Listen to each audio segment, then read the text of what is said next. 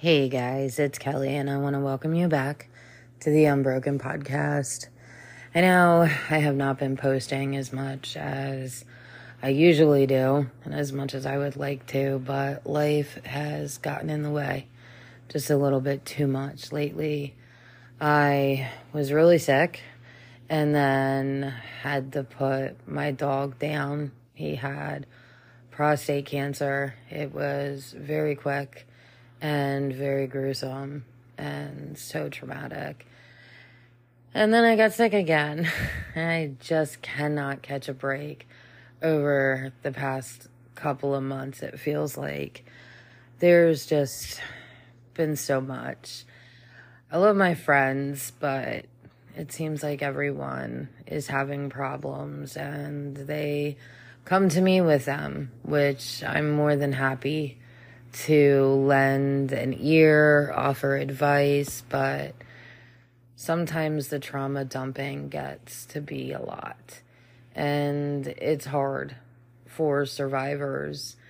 I have a friend that's a survivor that does not reach out to me as much as I would hope she would because she needs that support, but she kind of got me thinking about a lot of things. And there's this huge, huge world out there, and there are survivors of so many different things, so many different traumas. And it feels like when it comes to healing, there is this misconception that there's a one size fits all on how to heal, and that if you do this, this, this, and this, or this, that, and the next, just because that person did it, that it's going to help you. And it just doesn't work that way. I know there are things that I personally do that help me with my healing. I am one of those people that just need to know. I need to know everything and I need it to make sense. It doesn't matter how horrible or how terrible it is if I can just make a little bit of sense on why it happened. It's easier for me to move forward. But that's not true for a lot of other people. A lot of other people, they like to just pack it down as deep as they can and pretend it isn't even there. And that's how they're able to get through. And I feel like in the survivor community, as much as we are supportive to each other and try to be supportive, we can't expect people to heal in the same way that we do. And I'm a very big advocate of survivors being able to share and tell their story on their terms. And healing has to do that too. And it has to be on the survivor's terms. They have to do it how, when, or whatever way they want to. And as a friend or a family member of that survivor, we have to support them. And we have to respect and support the decisions that they make in healing and in their healing process. There are a lot of people that are struggling right now because they don't feel like they fit into this box. And it shouldn't be that way we shouldn't feel like we need to fit into a certain box and do all of these things. And it's just really hard to figure out how to make change in that and how to start to get people to kind of understand that. And I know for me personally, I put up a lot of boundaries so if someone is not supportive in my healing journey, I make sure that I stay away from them and they're not in my life. But I've kind of been desensitized to cutting people out of my life because I've had to do it so often even though I hate every second of it. And a lot of people that I've cut out of my life, I miss so much. And a lot of people I don't miss at all. But today is the anniversary of my best friend's death. Uh, it's been 13 years. Uh, I miss him a lot. He passed away just a couple of months after my escape, and my life took a very drastic turn ever since he has passed. And I don't know if a lot of things would be the way they were if he were still alive, but I try not to think about the shoulda, woulda, couldas or the what ifs or any of that stuff, but I I spend today grieving and missing him because if I let that consume me every other day of the year, I wouldn't be able to function. So, I do it today. And I do similar things when it comes to my healing. I will allow myself to be sad a couple times a week so that way it's not consuming my everyday life, my everyday thoughts, and things like that. I don't know if that's healthy, but I know that it works for me. And I've spoken about it with my therapist, and he doesn't seem to be too against it. I started sharing my story, like I've said so many times, because I wanted to help people and I wanted to educate people and I wanted to make a difference. And I feel like sometimes I'm failing at that, especially when I have a friend that I considered a close friend that was aware of a situation where a child was potentially being trafficked and did nothing. That this person I considered, like I said, very close friend. I've shared so much about how I feel about all the people in my life that never did anything when I needed someone to.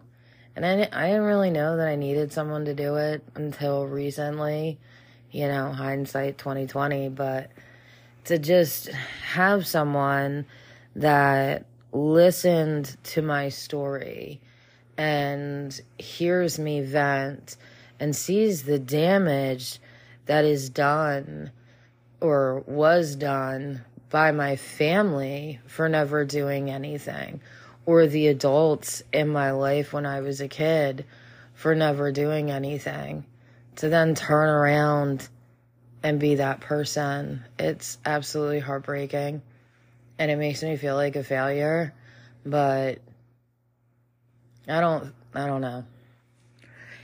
It's like if you know something is happening and you turn and look the other way, your life moves on. But it doesn't for that victim. You essentially are giving permission for the abuse, the trafficking, or whatever to continue. And when it is a child, adult, we have to take care of it. We have to be the adults and we have to make the decision to help that child I am so disappointed in my friend. I don't even want to talk to them ever again. And I can't even express how hurt and angry I am. The words just, I don't know how to describe these feelings. I don't know if this particular person is going to listen to this episode or not, but if you are, just know that you are an example of everything I hated about my life and my childhood and making the excuses that you are, Yeah, everybody made those excuses. That's why nobody protected me. So I urge you to please protect that child. Or at the very least, give me the information so I can make a report so somebody can. Because your denial, because of how close she is to your daughter, isn't going to save anybody. She could recruit your daughter. Did you ever really think of that? You need to do the right thing. So if you're listening, I am begging you, please do the right thing. there was a couple other things that I wanted to talk about. Um, the the resources and sources, sites, or whatever that I've been seeing this topic on. Um, they're all kind of contradictory about the Epstein victim that claims to have videos. Um, some articles say, other articles say that she is going to make a video. Um, some say she will testify under oath. Um, anyways, she claims to have proof of elites with children. Um, there's a few things. Number one, the comments on these social media posts are like, they're killing me because I don't think people fully grasp what this woman is talking about. Um, if there is truth that she has copies of the videos of children being sold, that is a crime for her to have it. A victim or not does not matter. It is a crime for her to have it. It is possession of child sexual assault material. For her to post it online is distributing child sexual assault material. And that's sad. I know that a lot of people think because she's a victim, because it could help bring down people, that it doesn't matter that it's a crime. But it, it is a crime. But the comments of people wanting to see these videos, it just shatters my heart and shatters my soul. I don't know why anyone would want to see a video of a child being tortured and raped. I don't know why anyone would want to see the horrible things that they did to us as kids. And I get that people are kind of desensitized really now for some reason. And it's about who is in the video, not the child, but the buyer. And it doesn't, I don't think it, it fully like clicks in people's minds that this is going to be a video of a child and that child's trauma. And if that's released out to the public, that's going to haunt that child every day. I've talked about it in previous episodes when I talked about um, revenge porn and child sexual assault material being put onto websites. It's it's just devastating to me that so many people are so desensitized that they don't even realize that when they're demanding that this person release these tapes, then that they want to see them, that they're actually committing a crime, like begging to commit a crime and to watch a horrible thing that they probably never will recover from. And what about the victims in these videos? Do they have, like, are they giving permission for those to be released?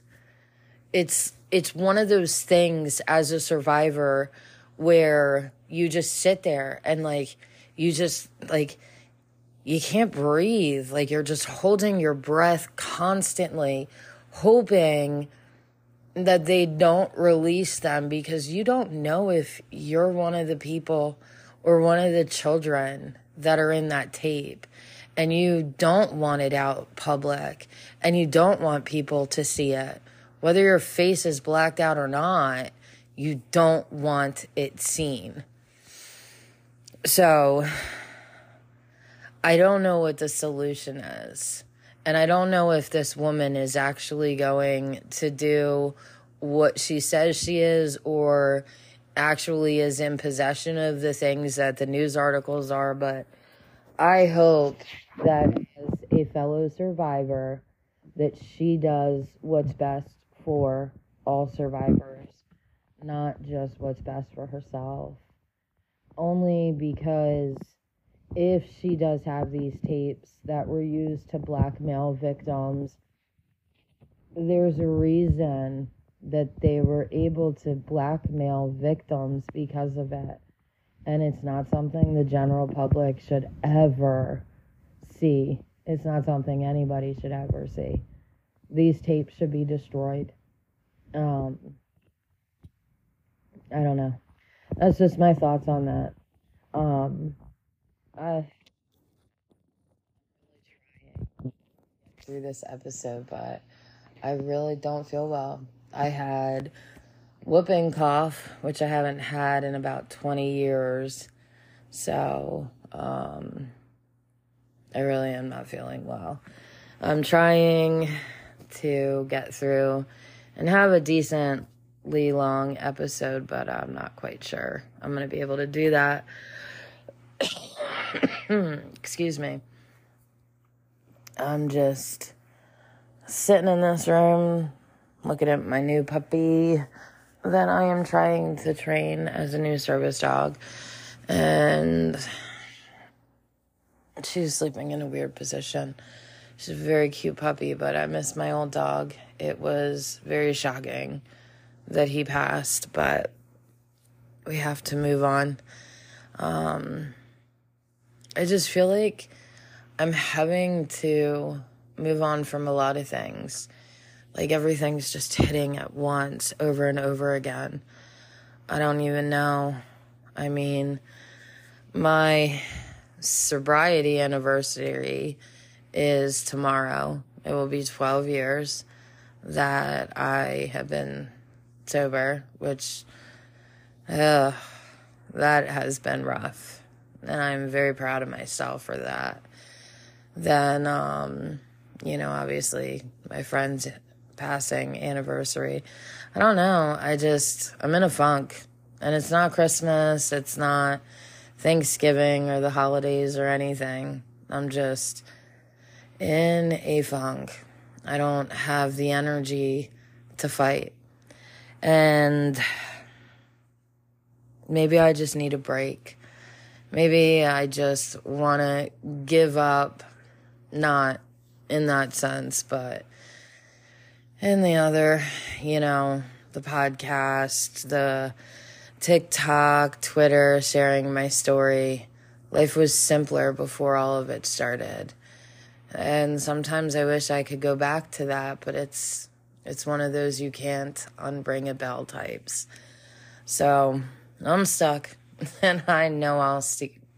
I know I'll pull through and still continue to do it. I just, oh, I'm just so tired.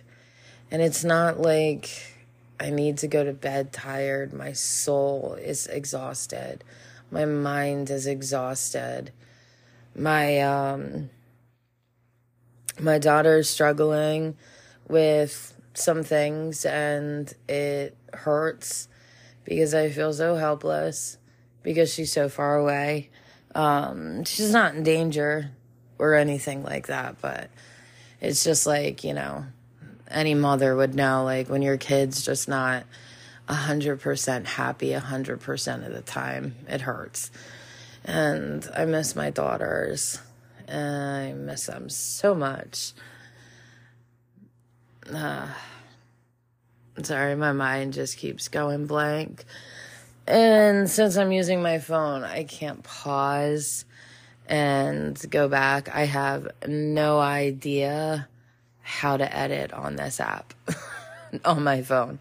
So thanks for bearing with me. But um, I'm probably going to end it there. Um, I know it's been like a lot of topics in one, like 20, I'm at 20 minutes right now. And I mean, imagine that. I'm just, I'm so overwhelmed. And I just, I just want some help. And I'm supposed to be able to turn to my friends for that. And they're too busy with their own stuff, which is fine. But I find myself putting my phone on sleep mode, not answering phone calls, barely answering text messages because I just, I don't have the energy for anything. And I certainly don't have the energy for people that just dump their crap all over me, but they never are there for me when I need it. I really need to evaluate some friendships, I think. And with the new year coming up, I've got a lot of stuff planned for next year. I'm going to be super busy. I just don't have time for fake people. And I hate when I really notice that there's someone fake in my life. But, anyways, to anyone that has even an inkling in this in their like gut feeling that something isn't right with a child, please make that call. Like I always say, it's better to make the call and be wrong than to be right and do nothing. And to all the parents that are listening, be careful if your kids have Yubo or Yubi. I can't remember. It's an app that's like a dating app. Um, apparently, there's some very, very bad characters. And because of the lack of reporting of those bad characters that are on the app that are obviously grooming children, um, nobody's hearing about it. I'm sure even if there were a hundred thousand reports coming in, people would barely even hear about it. People do not seem to hear about it much of anything anymore. Every news agency just likes to bury the truth about child exploitation, child sexual assault material, child trafficking, all of it. They just they don't want people to know what happens. So, us as a society, we have to get louder. If they're not going to be loud, then we have to get louder. We can't let them silence us. So, I hope everyone has a Merry Christmas that celebrates Christmas and a Happy Hanukkah to those that celebrate Hanukkah and the happy solstice and happy holidays to everybody. It's hard to get it all in. I'm Catholic, so I'm just used to Merry Christmas, but I have friends from all spectrums. Uh, so I hope everyone has a happy new year. Um, I hope next year is a better year than this year was. Uh, it was rough. I lost a lot, but I can get it back. Um, next year is going to be my year. I just can feel it. I want to really dedicate myself and fight really hard to stay motivated. So, to any of my friends that actually do listen, please kick me in the ass and make sure that I do it because it's important to me. But I want to thank y'all for the continued love and support. It does help keep me going. Even on my darkest days, it still helps me to keep on going. I may not get up and get on TikTok live or make videos or record a podcast, but I'm still surviving. And that's the important part. I knew that surviving was exhausting, but it's just been a lot more exhausting than it usually is these past few weeks. So thank you for the patience. And I will talk with y'all next year probably. Have a good one.